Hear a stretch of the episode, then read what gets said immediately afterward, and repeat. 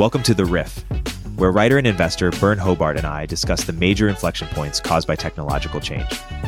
Our weekly conversation covers the obvious and not so obvious ways in which markets and businesses will adapt as a result. Let's jump right in.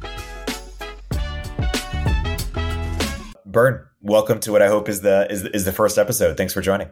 Good to be here. So, Byrne, uh, some of the uh, people listening have been longtime followers. Uh, some of the people listening uh, wish they were longtime readers, but uh, don't, don't, don't haven't yet made the time. And and maybe uh, you know maybe the podcast will, will help them get get hooked. For for those people, let's give just a little bit of some background context.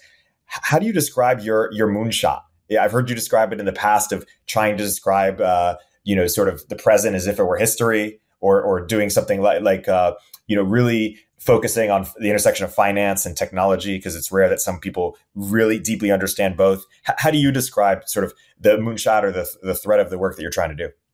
Yeah, I think the the description changes all the time, which I'm sure is frustrating. Like I can't really do a branding campaign or anything because the branding, you know, it subtly drifts or come up with a new catchphrase or something. Like I do think one thing I try to do is I try to write things in a way that I think will make a lot of sense in the future. So I try to write about the things that actually matter and the things that, if they don't matter in the sense of they're going to cause these sweeping historical changes, like they matter in the sense of they tell you about what's going on right now. So, you know, spend a lot of time talking about AI and um, its its economic impact and you know where that's going. But I think sometimes just talking about like the day to day, you know, here's how people are trying to use AI in the workplace, like and here's here's where it works, here's where it doesn't. Like I think some of that is going to be useful context in the long term just to understand how the deployment of this technology went. So like I don't think it's going to be hugely transformative for the world that you can take a bunch of bullet points, convert them into a really nice looking PowerPoint presentation automatically, and then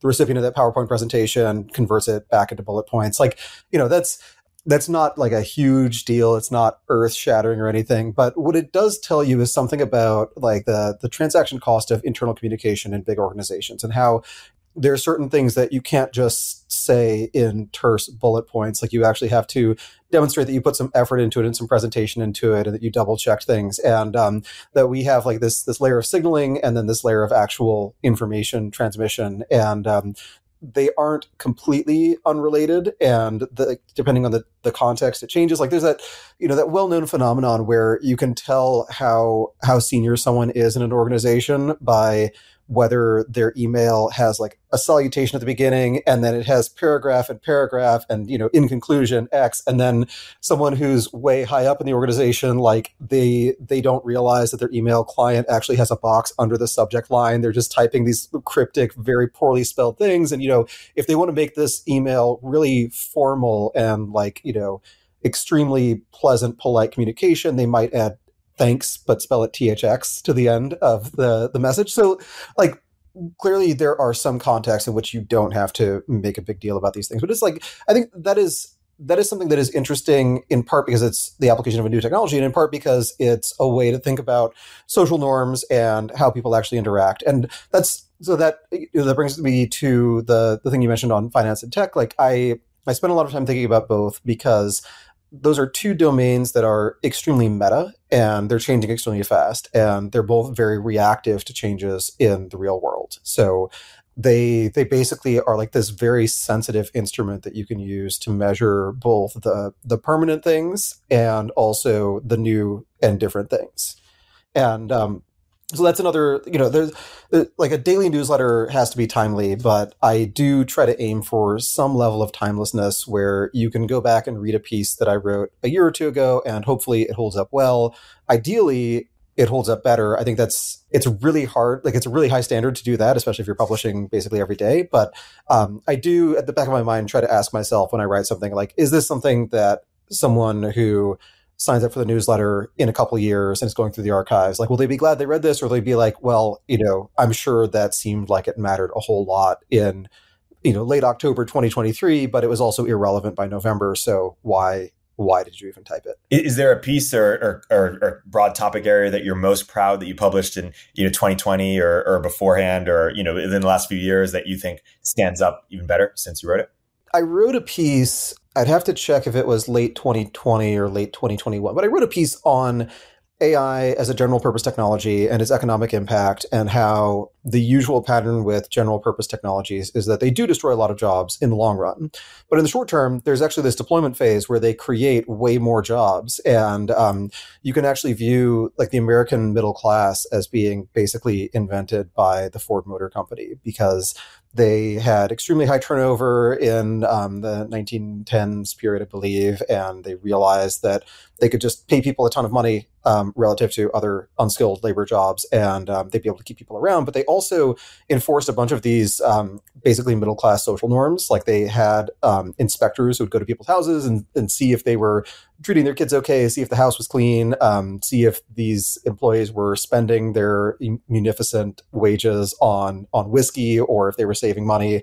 So it kind of enforced these norms that are, I think, just much more ubiquitous now and also created this class of people where they could actually have a job that was enough money to support a family, enough money to put some money aside for later, but it wasn't something where they needed to get some capital to start or they needed some special skills to do it. Like it was something available to just about anyone. So but at the same time, those those automotive jobs were actually destroying other jobs. So they were destroying a lot of jobs in, um, you know, the the horse and horse adjacent industries. A lot of jobs cleaning the streets because horses produce waste, and there they um, ended up having this second order effect of destroying a lot of jobs from um, urban grocers who were not um, like the old the pre-car model for grocers was that there was a store you'd go there basically every day and you'd pick up enough food for the next 24 hours and um, once people had cars and once those cars had trunks it actually made sense to have a much larger store that had um, could spread its fixed costs over a lot more and um, could use a lot less labor to sell much higher volumes of food.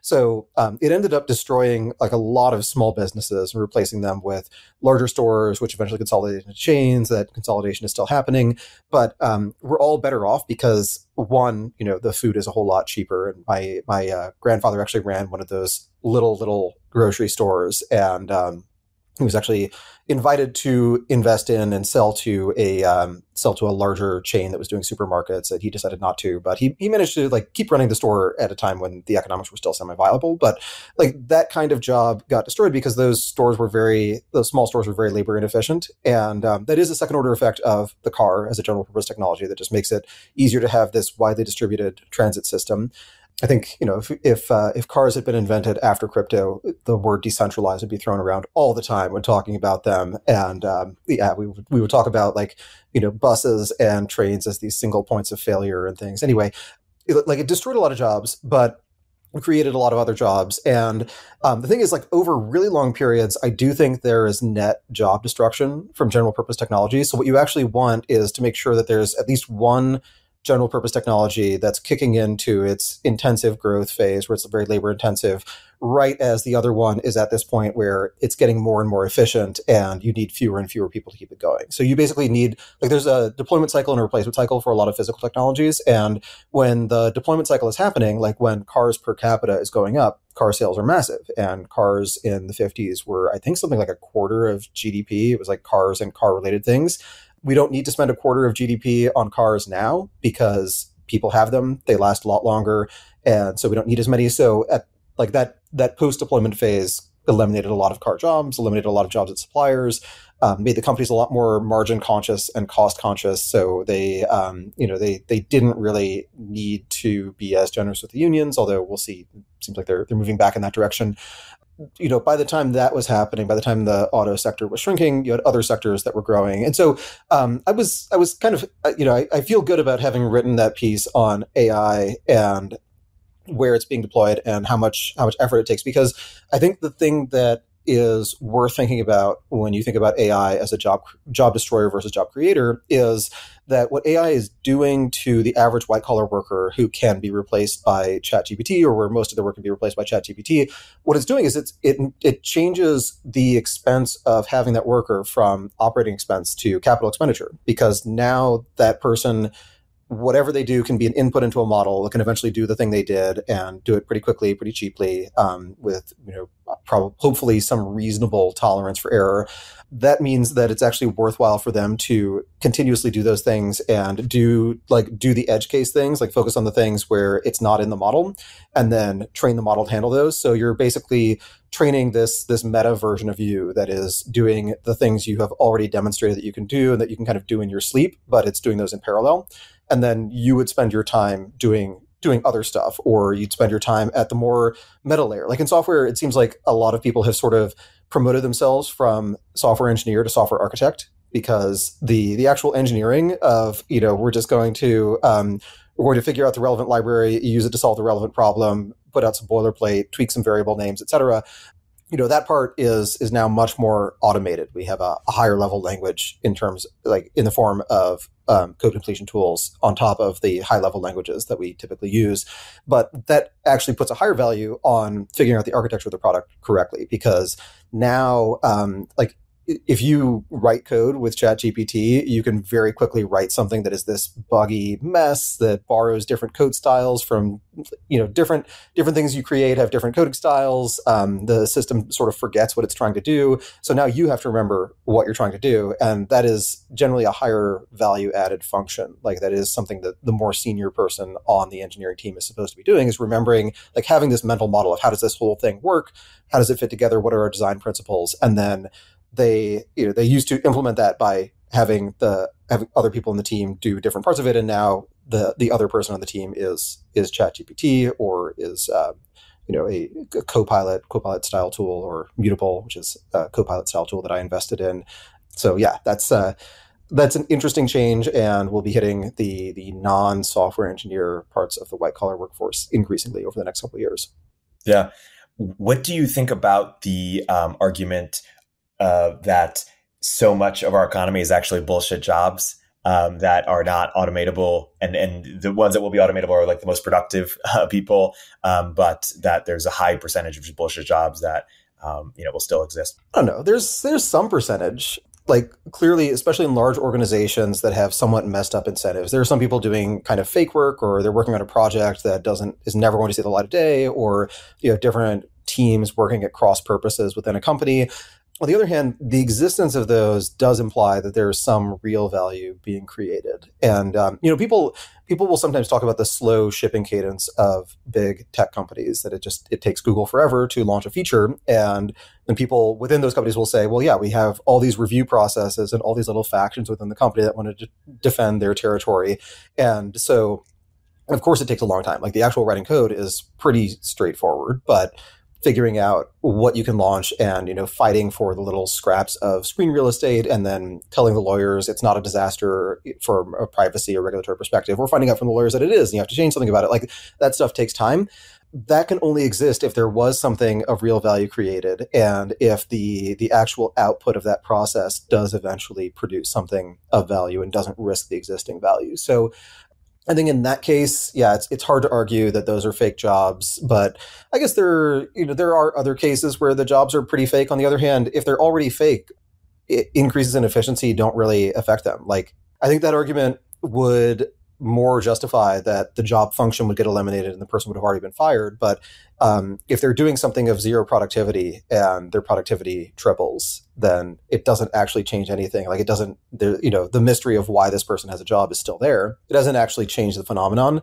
I did find it funny that um, one of the one of the first official looking messages that uh, got produced by ChatGPT was um, some university. I forget what happened. I think there was like a, a shooting or similar disaster somewhere else. And they sent a campus wide email talking about how they knew that this was traumatic for students. But the email ended with a note saying it had been generated by ChatGPT. And there was this huge controversy over it. But it, to me, it felt like, well, you know, the to the extent that we need that email, like it is kind of this ritualistic thing of it's someone's job to be the person whose job is to care about these things. And it doesn't really matter that much if their job got slightly more efficient because it was already like the content of the email really didn't matter. Like, I, you know, there's no one is collecting like, the the greatest HR memoranda ever, or like you know the greatest DEI, you know internal communications. It's uh you know nobody if you started a streaming service that was just going to stream different, um, you know, corporate policy training videos, I don't think you'd have a ton of people who would just tune in for fun. So,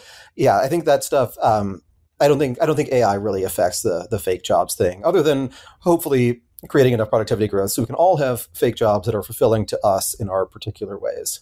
It's funny. My friend suggested there should be an idea. There, there should be a service that provides rich parents whose kids aren't doing interesting things with their lives with like fake jobs that give them high status you know positions and make them feel like they're doing something important and uh, and interesting so they can you know not feel like failures to their other parent friends.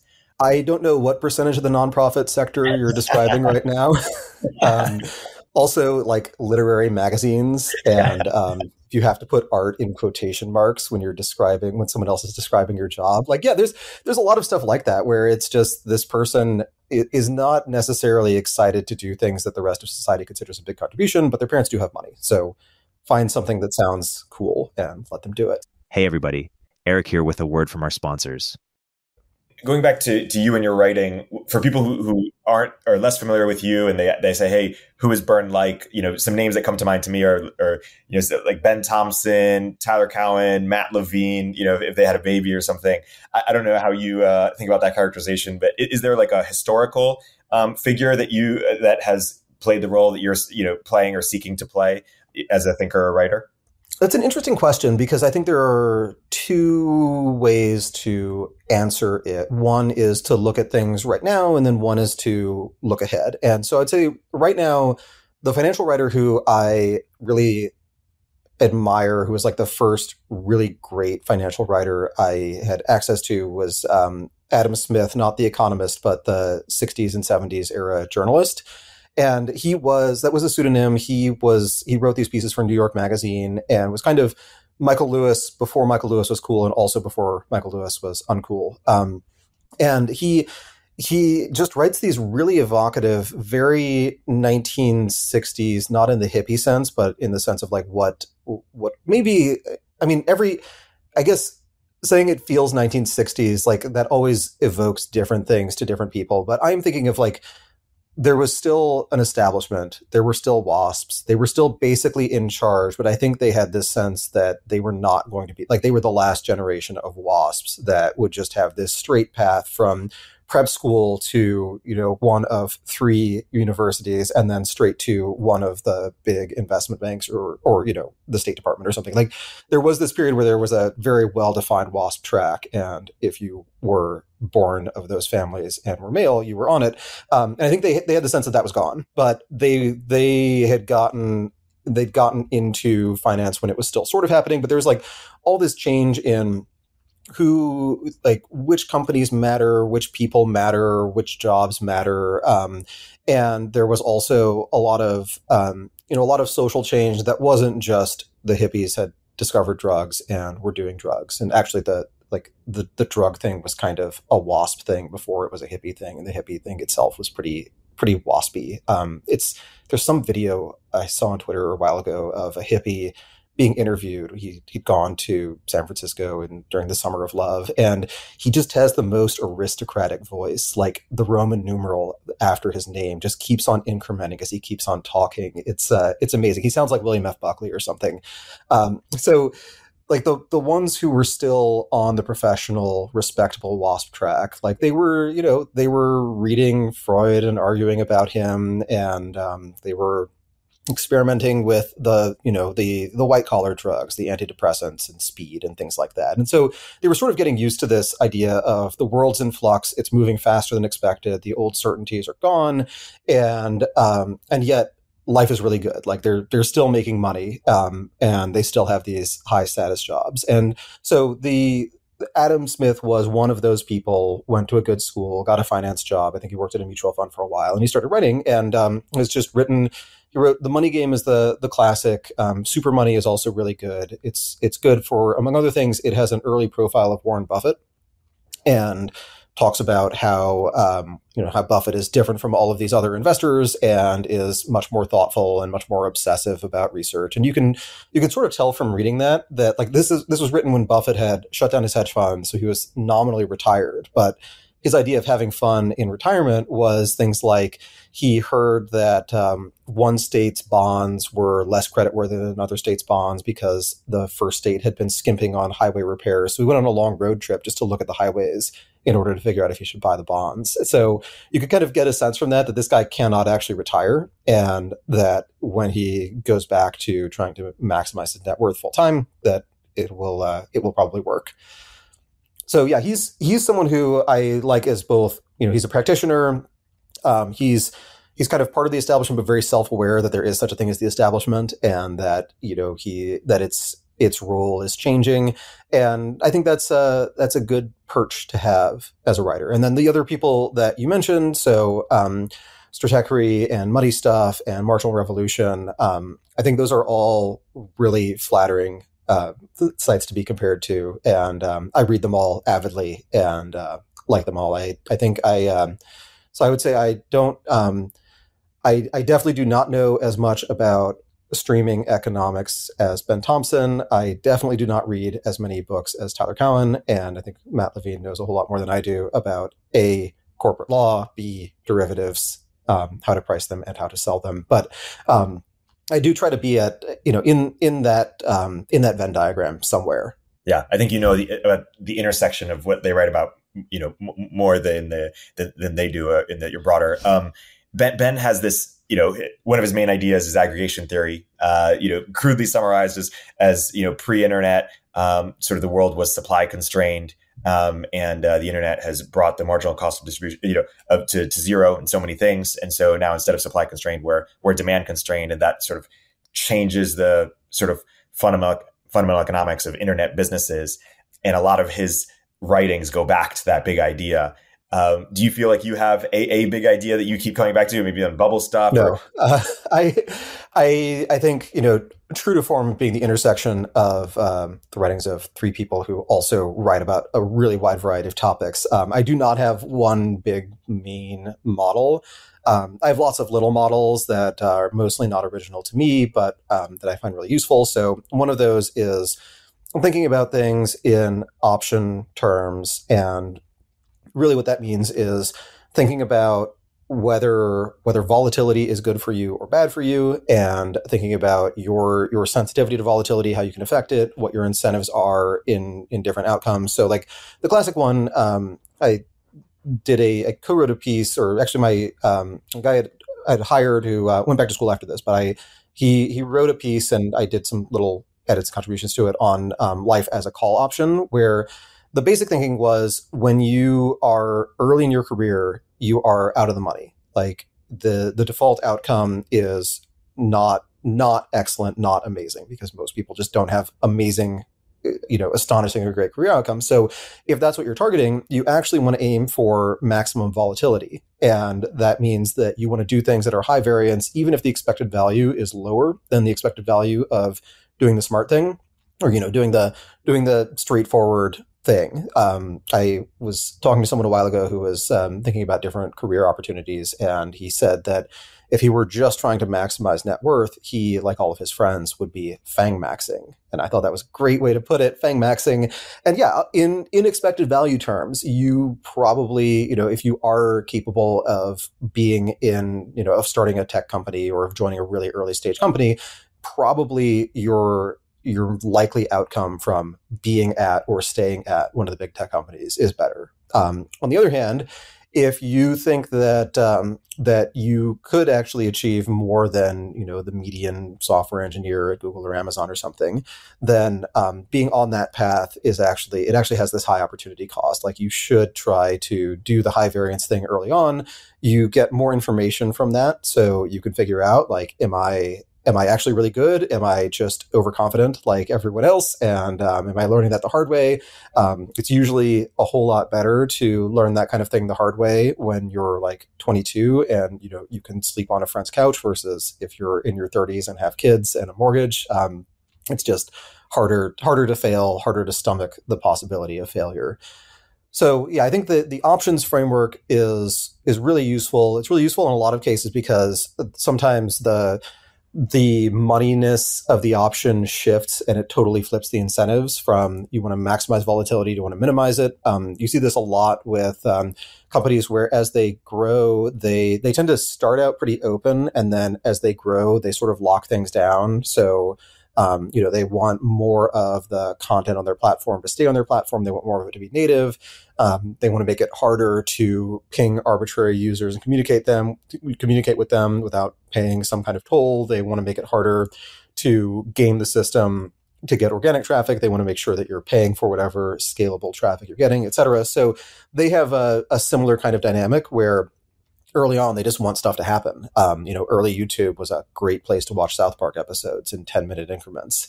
And for a while it was just it was positive expected value for them. Um, they they were doing the high variance thing but basically anytime they would get sued the the entity that was getting sued would be very small compared to the entity that was actually fighting the lawsuit so you know if they get sued in year one and by the time it gets to trial, it's like year four, they have substantially larger legal resources. They have a lot more leverage as a distribution tool.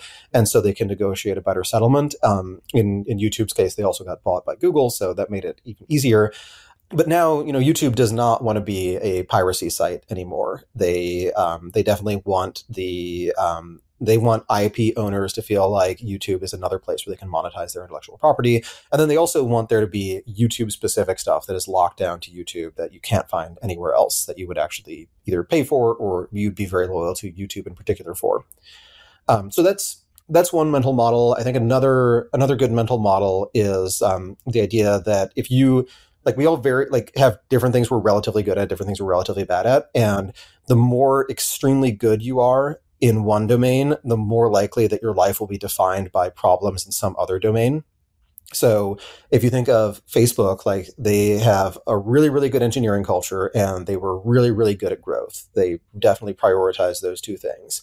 And so their problems right now have basically nothing to do with that. Their problems are things like politicians regulating them or investors pushing back on the metaverse or you know um, i mean i guess you know tiktok is also like it's a it's on the growth and engineering axis but um, they they ended up solving these problems like solving their the problems they had a comparative advantage at so effectively that they scaled up to the point that all of their problems were things they were actively bad at. And this happens to uh, a lot of different institutions, um, and you know you could see it happening in the opposite direction with the federal government, where they are you know really really good at um, building some kind of consensus to spend a lot of money, and then relatively bad at figuring out what is the highest ROI project to invest in in order to reduce inflation as you know as per the Inflation Reduction Act. Like um, the the part that was relatively easy was putting together a big like you know, you compromise between I want a bunch of money in X, I want a bunch of money in Y. Well, let's do X and Y together, and now we have compromised. But then actually converting that into you know the ground is broken the factory is being assembled and things like that that's a totally different category of problem that they're relatively worse at so we have all this capital allocated to these things and then things are happening very very gradually let's go back to something you, you mentioned earlier around Michael Lewis, uh, sort of the rise and fall of Michael Lewis. And you've written a couple, you know, recent pieces, and that's what we'll do in this show more broadly is is uh, kind of touch on and go deeper on some some of the pieces. You, you, know, you've written a bunch about FTX, obviously, over the past past couple of years, and and most recently, Michael Lewis's book came out. Let's let's reflect on both. You know, Michael Lewis. You know, some people psychoanalyze him and say, "Hey, he uh, in SBF." You know, his daughter passed away, you know, tragically in the last year. And in SBF, maybe he fell in love with uh, with him as if it were his son. And when he, uh, you know, the FTX collapsed, he couldn't sort of really get rid of that dream because you read the first seventy five percent of the book, and there's nothing really about the, the, It's almost the same as if he, you know, wrote it before the, the crash because he did. Um, and then also that he was just taken in by the sort of like uh, utilitarian, sort of left leaning, you know, uh, effective liberal uh, or, or, rational liberal, and that he, uh, he he wanted that to exist so bad that he kind of sympathized with him. What, what's your uh, what's your analysis on, on the Michael Lewis? I enjoyed the book. I am I am quoted in the book and talked to Michael Lewis briefly um, as part of that, and that was fun because I, I did get a sense from that of just how how he talks to people and how he gets them to talk to him. Which is, you know, if you read other Michael Lewis books, one of the questions is like, why did anyone tell him that?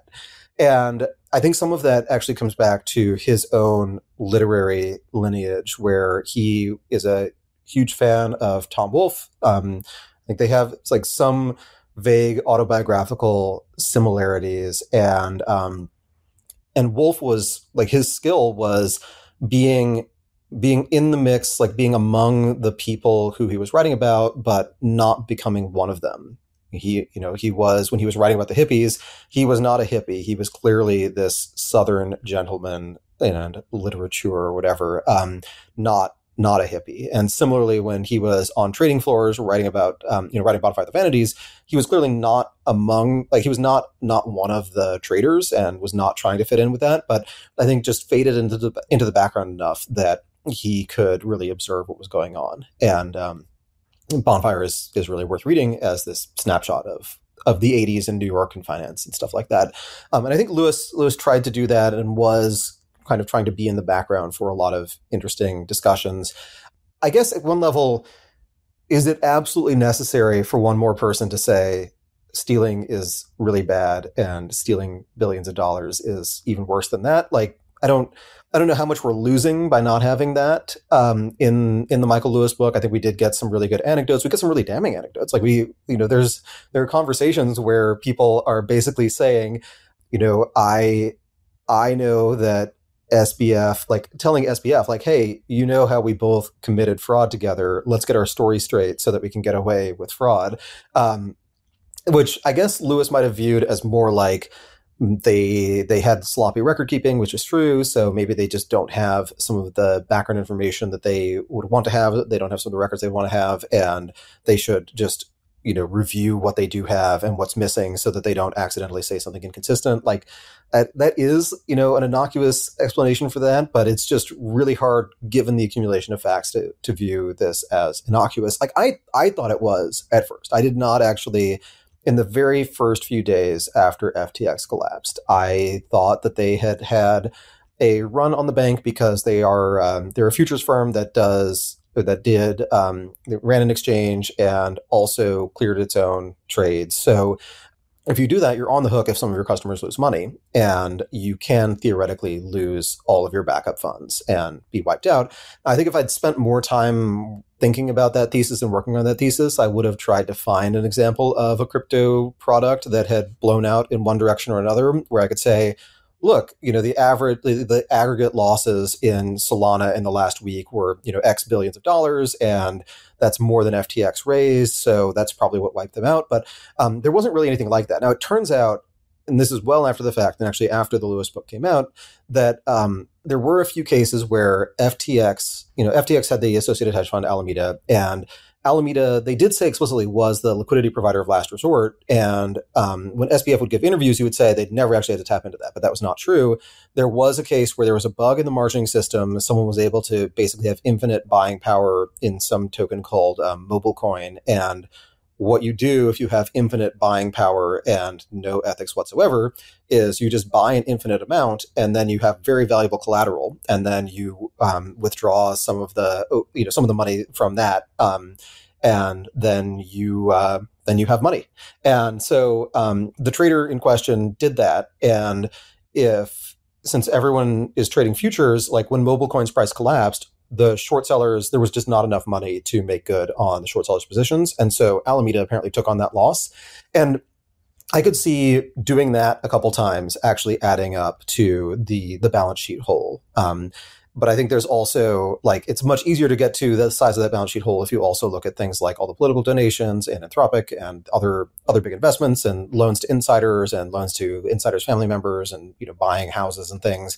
Um, like I think like there was as of the day of the collapse, there was a perfectly coherent argument that was they had very very poor record keeping and um, they you know had poor internal controls, did not keep track of what money was where, and turned out to have spent more money than they actually had.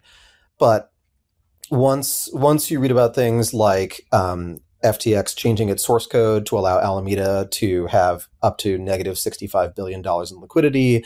And that Alameda, you know, FTX, like SBF was lying about the Alameda and FTX relationship. And, um, you know, that there, like, people were pointing out to him that there's this shortfall and it's really bad. And then, um, you know him having Caroline Ellison prepare seven different balance sheets and uh, you know having these notes like oh I can't include that um, like at that point you just can't argue that they were being legitimate. On the other hand, you you know there there can be this interesting and this happens with a lot of frauds where like there are there are a handful of cases where a fraud starts out as a fraud.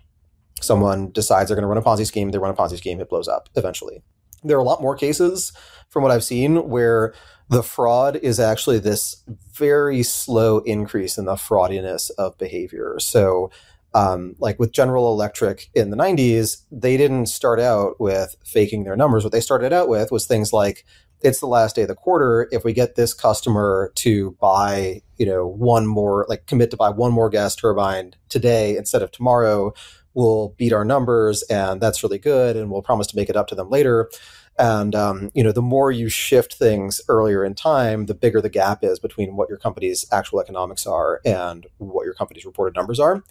And then you start to have to do shadier things. So then it becomes, well, we're really not going to make our numbers this quarter, but if we sell our headquarters and book that as a profit, then we will actually hit our numbers. But now you don't own your headquarters and you have a lease instead of a mortgage and you're probably paying more and you can't do that again. So like over time, um, like anytime you anytime you promise a steadier return that you can actually achieve with your underlying economics, you are basically making a martingale bet. Like eventually there will be some outcome that is outside the bounds of what you can handle and what you can fake, and then the whole thing collapses. And it's typically in the late stage of frauds where they actually do a lot of value destroying things instead of kind of value shifting things. Like it just it didn't impair GE's economics all that much that GE Plastics was trying to stuff the channel at the end of the quarter, or that GE Capital was maybe lending more money than they should have to particular customers or whatever.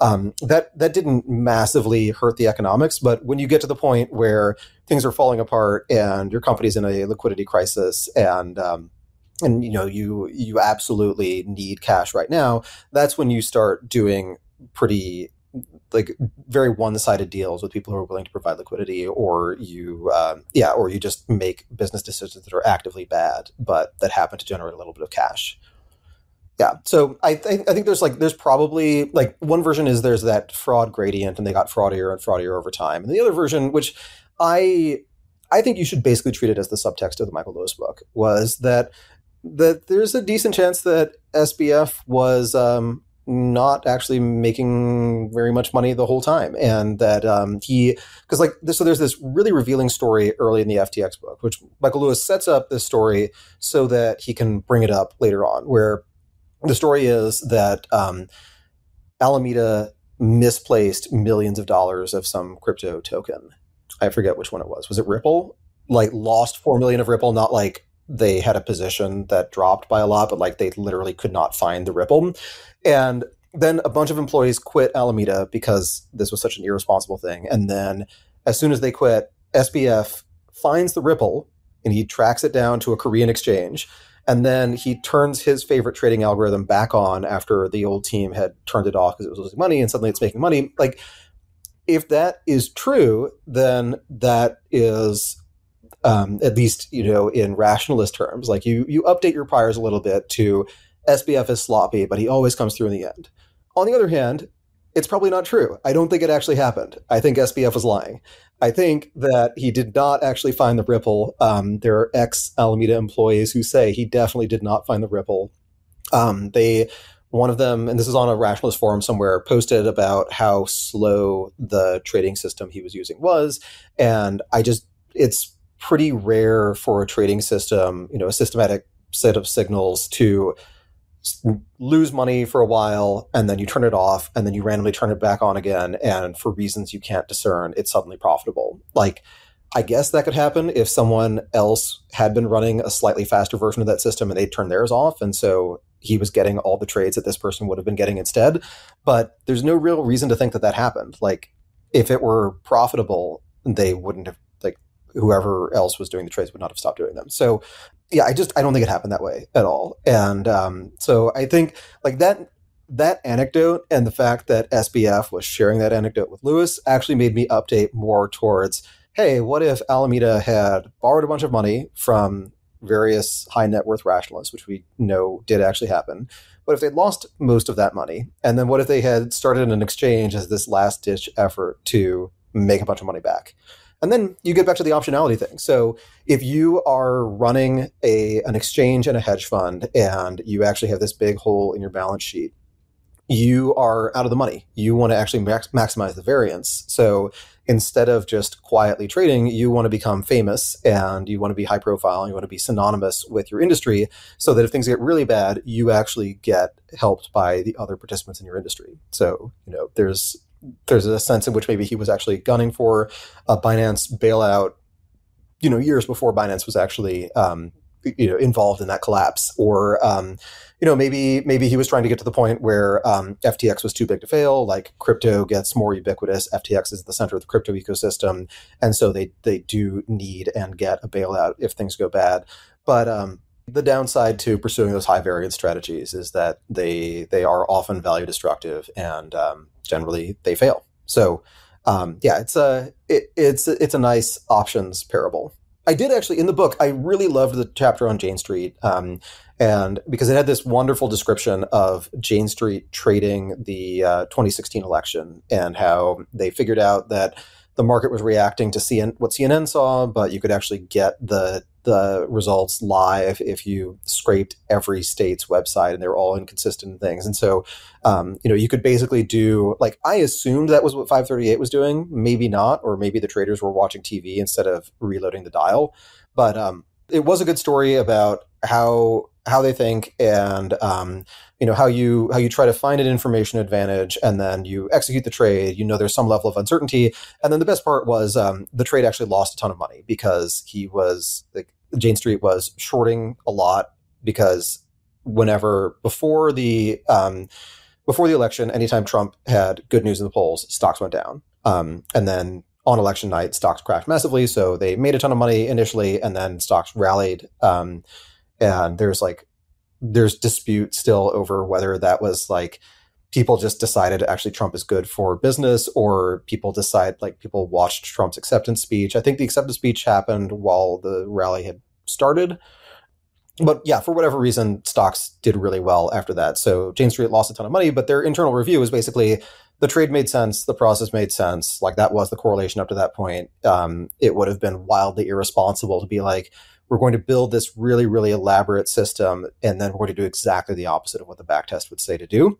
That would just be crazy. So um, I thought that was that was a good look at how how systematic firms can think and operate, and just how to be rigorous in the intrinsically uncertain world of financial markets. So that was nice. If he'd published that as just a separate article, I think there would be very little criticism, and it would have been good. But overall, you, you think it's a big loss for Michael Lewis, big L, because he got duped, basically, or I mean, I don't I don't know. He's doing this weird thing where he will sometimes indicate that because FTX invested in Anthropic and Anthropic has been marked up massively, that the the FTX investors may have been made whole. And that might be true. Um, FTX claims are currently trading at, in the low 50s, like 50 cents on the dollar, a little bit more. Um, so the market does not think that'll happen yet, but we'll see. However, um, it's not actually defense against fraud if you made money. Um, you know, Martin Shkreli actually did time for for that.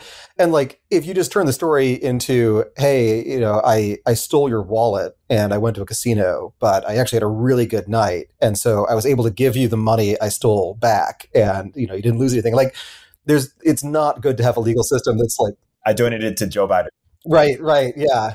Yeah i do think i do think he probably got got too close to to that source but the writing is still good. I i actually think like the book is it's a fun read if you don't know what happened. Um if you treat it like it would have been much better as a novel. It would have been a novel that was just obviously based on SBF but had a happy ending. Like i thought that the very last little beat in the story was wonderful. I don't know if you've read it but the last detail at the end was nice. Yeah yeah don't spoil it. But yeah, it was nice. Um, I don't think it made the whole thing worth it, but it was it was good.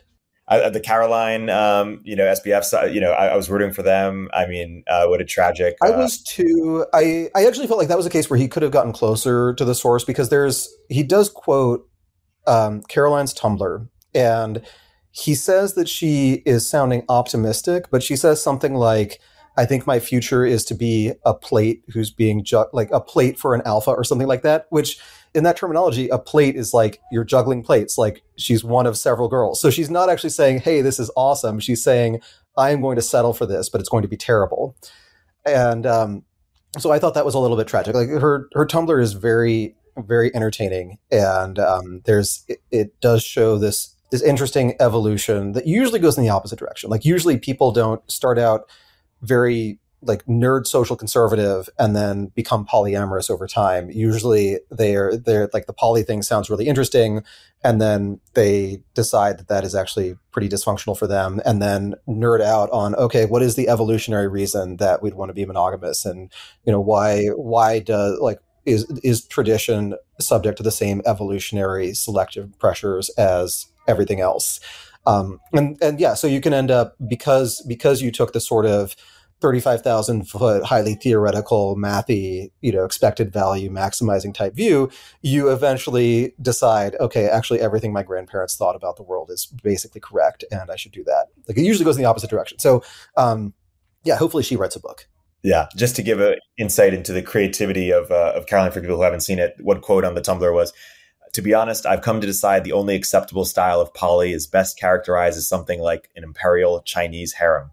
None of this non hierarchical bullshit. Everyone should have a ranking of their partners. People should know exactly where they fall in the ranking, and there should be vicious power struggles for the ranks.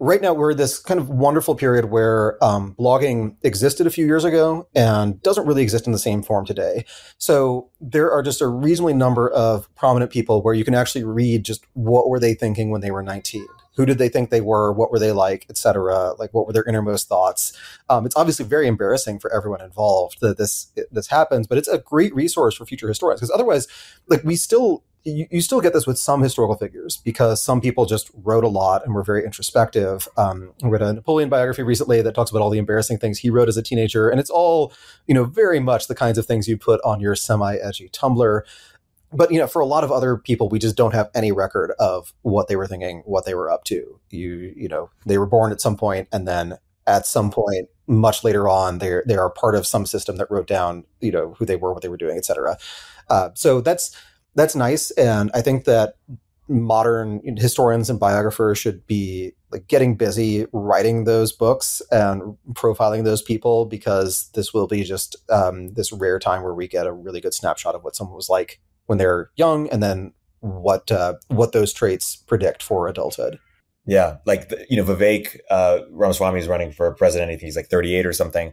I'm surprised there aren't people being like, I matched on him with him on Hinge, and he said some bad. Like, I think he's still a little too old for that. Like the next generation, like five years younger, they'll be like, well, know all their sort of you know worst party moments on Instagram, but also like people they've online dated with, and they'll just be so much more. Right, but now people are pretty aware that a lot of this stuff they're doing it in public. And there has been this blurring you know people are more likely to save the spicy things for group chats. And then you know the group chat norm is basically mutually assured destruction. Like you you know um, you want to make sure everyone is being roughly equally embarrassing. And so everyone has about as much to lose like probably in the future the big debates on opposition research it's going to be like how many layers of irony was this person on when they said that? Was it like two layers? Was it five layers? And that's what they'll be debating. I want to segue to to crypto more broadly. Um, you know there's this argument that it was really just what did Chamath call it, liquidity sponge or something, just a levered bet on on on markets. And so when markets were go, were going good, crypto prices were going up, and when markets are bad, crypto prices aren't going down. And and there's not a whole lot of usage there. You know, some pockets of things. You know, Friend.tech most recently was consumer crypto thing that that is it was blowing up. But um, and if you believe that, then we're not likely to have another sort of bull, um, you know, crypto market until the macro improves, which could be could be quite a while, um, depending on on what you believe.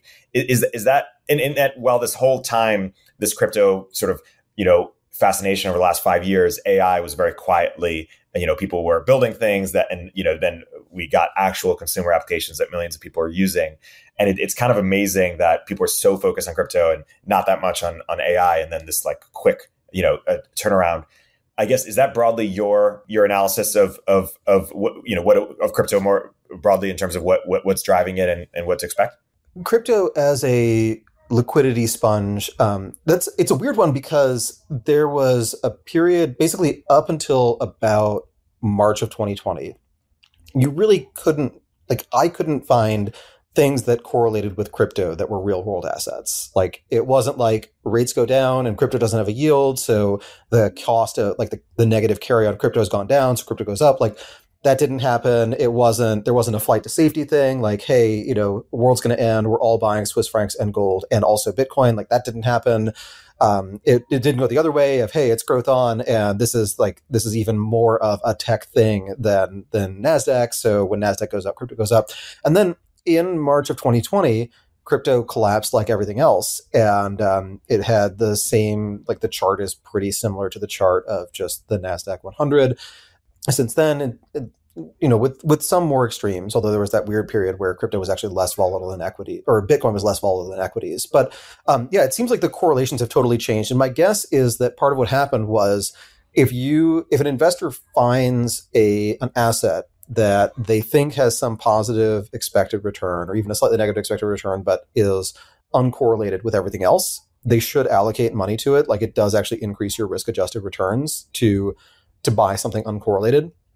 And if you have some return hurdle and you allocate to some new thing that increases your risk adjusted returns, one thing you can do in response is increase your leverage.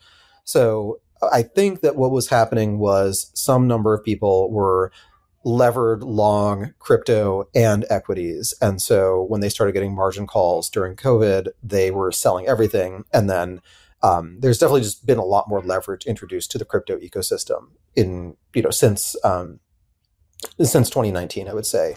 Um, so like it, when it's a lot more levered, it tends to correlate with other things because it means that the the marginal Bitcoin trade is not just long Bitcoin; it's actually long Bitcoin short dollars or long Bitcoin short you know yen, euro, whatever.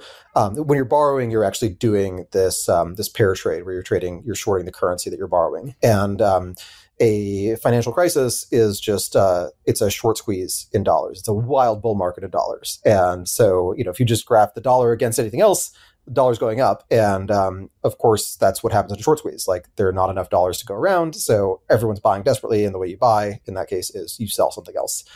So um, I think it just got it got wrapped into that, and that does make it much more liquidity sensitive. You also have this dynamic of um, people manufacturing yields of variable quality in the DeFi ecosystem, and to a, like to some extent in the um, in the, the centralized liquidity provision ecosystem.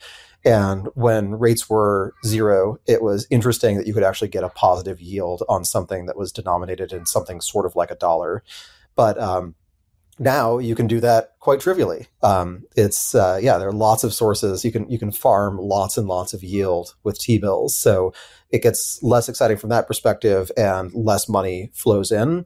So I do think you can view the 2020 and 2021 crypto cycle as very much a, a liquidity thing, also a boredom thing. I think this was Matt Levine's one of his great contributions was the boredom markets hypothesis of you're stuck at home, you have completed Netflix, like you watch the first video, you watch the last video, you've watched all the videos in between, you open up Robinhood, and then you look for the thing that's bouncing around the craziest, and you also have your stimulus check, so you, uh, yeah, you start buying.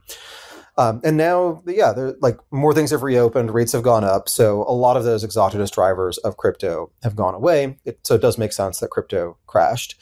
I still think crypto is interesting as a, as a technology. I think that Bitcoin is close to what you would get if you were trying to redesign gold from first principles. You're trying to create this trustworthy, easily transferable asset that is like the ultimate reserve currency.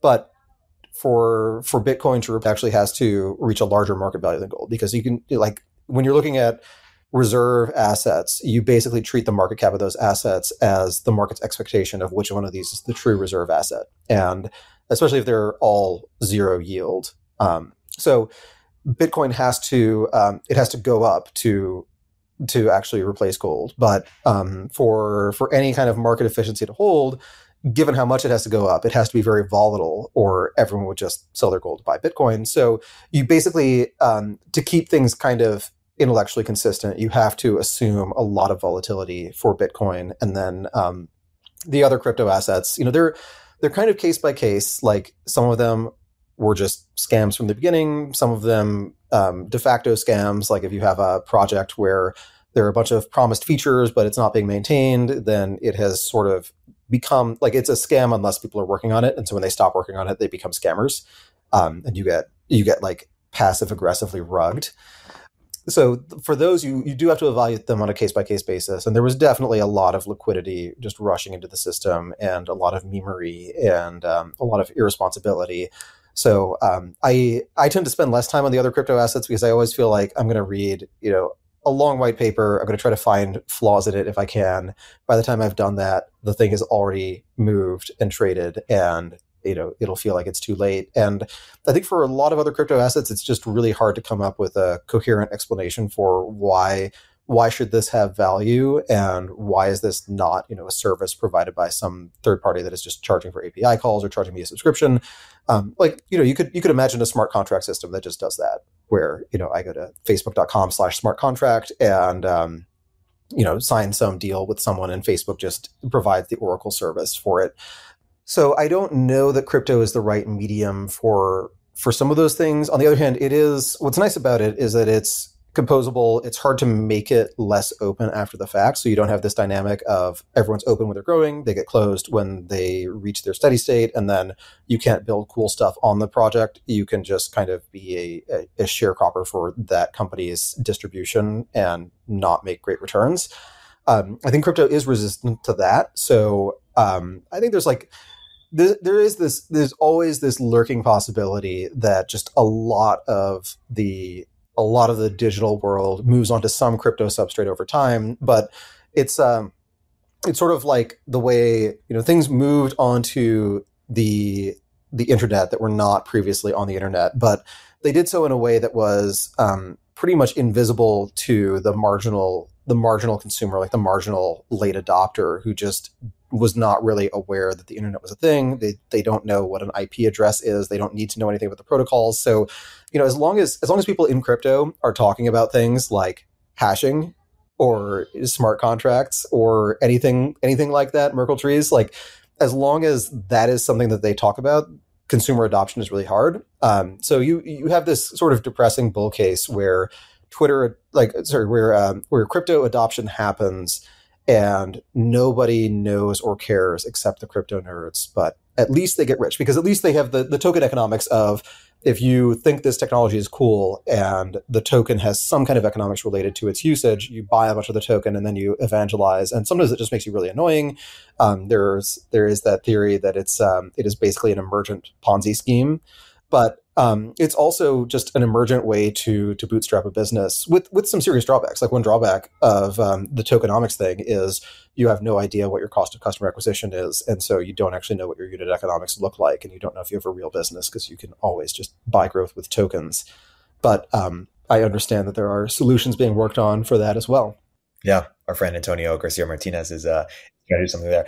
Well, with that, we're we're at time. That was a good overview um, and, a, and, a, great first episode. And in the next one, I, uh, I plan to go into a couple of the other pieces and also talk about Marc Andreessen's uh, you know techno optimism uh, manifesto and the conversation that that's spawning around sort of what is Silicon Valley ideology, what is sort of the intra Silicon Valley uh, sort of you know intellectual fights that that are occurring. So with that, Byrne, thanks so much for for coming on. I'm excited to continue. This was fun. All right, talk to you later. Thanks for listening to The Riff. Please go follow and subscribe, give us five stars, and check out Byrne's excellent newsletter, The Diff, if you haven't already.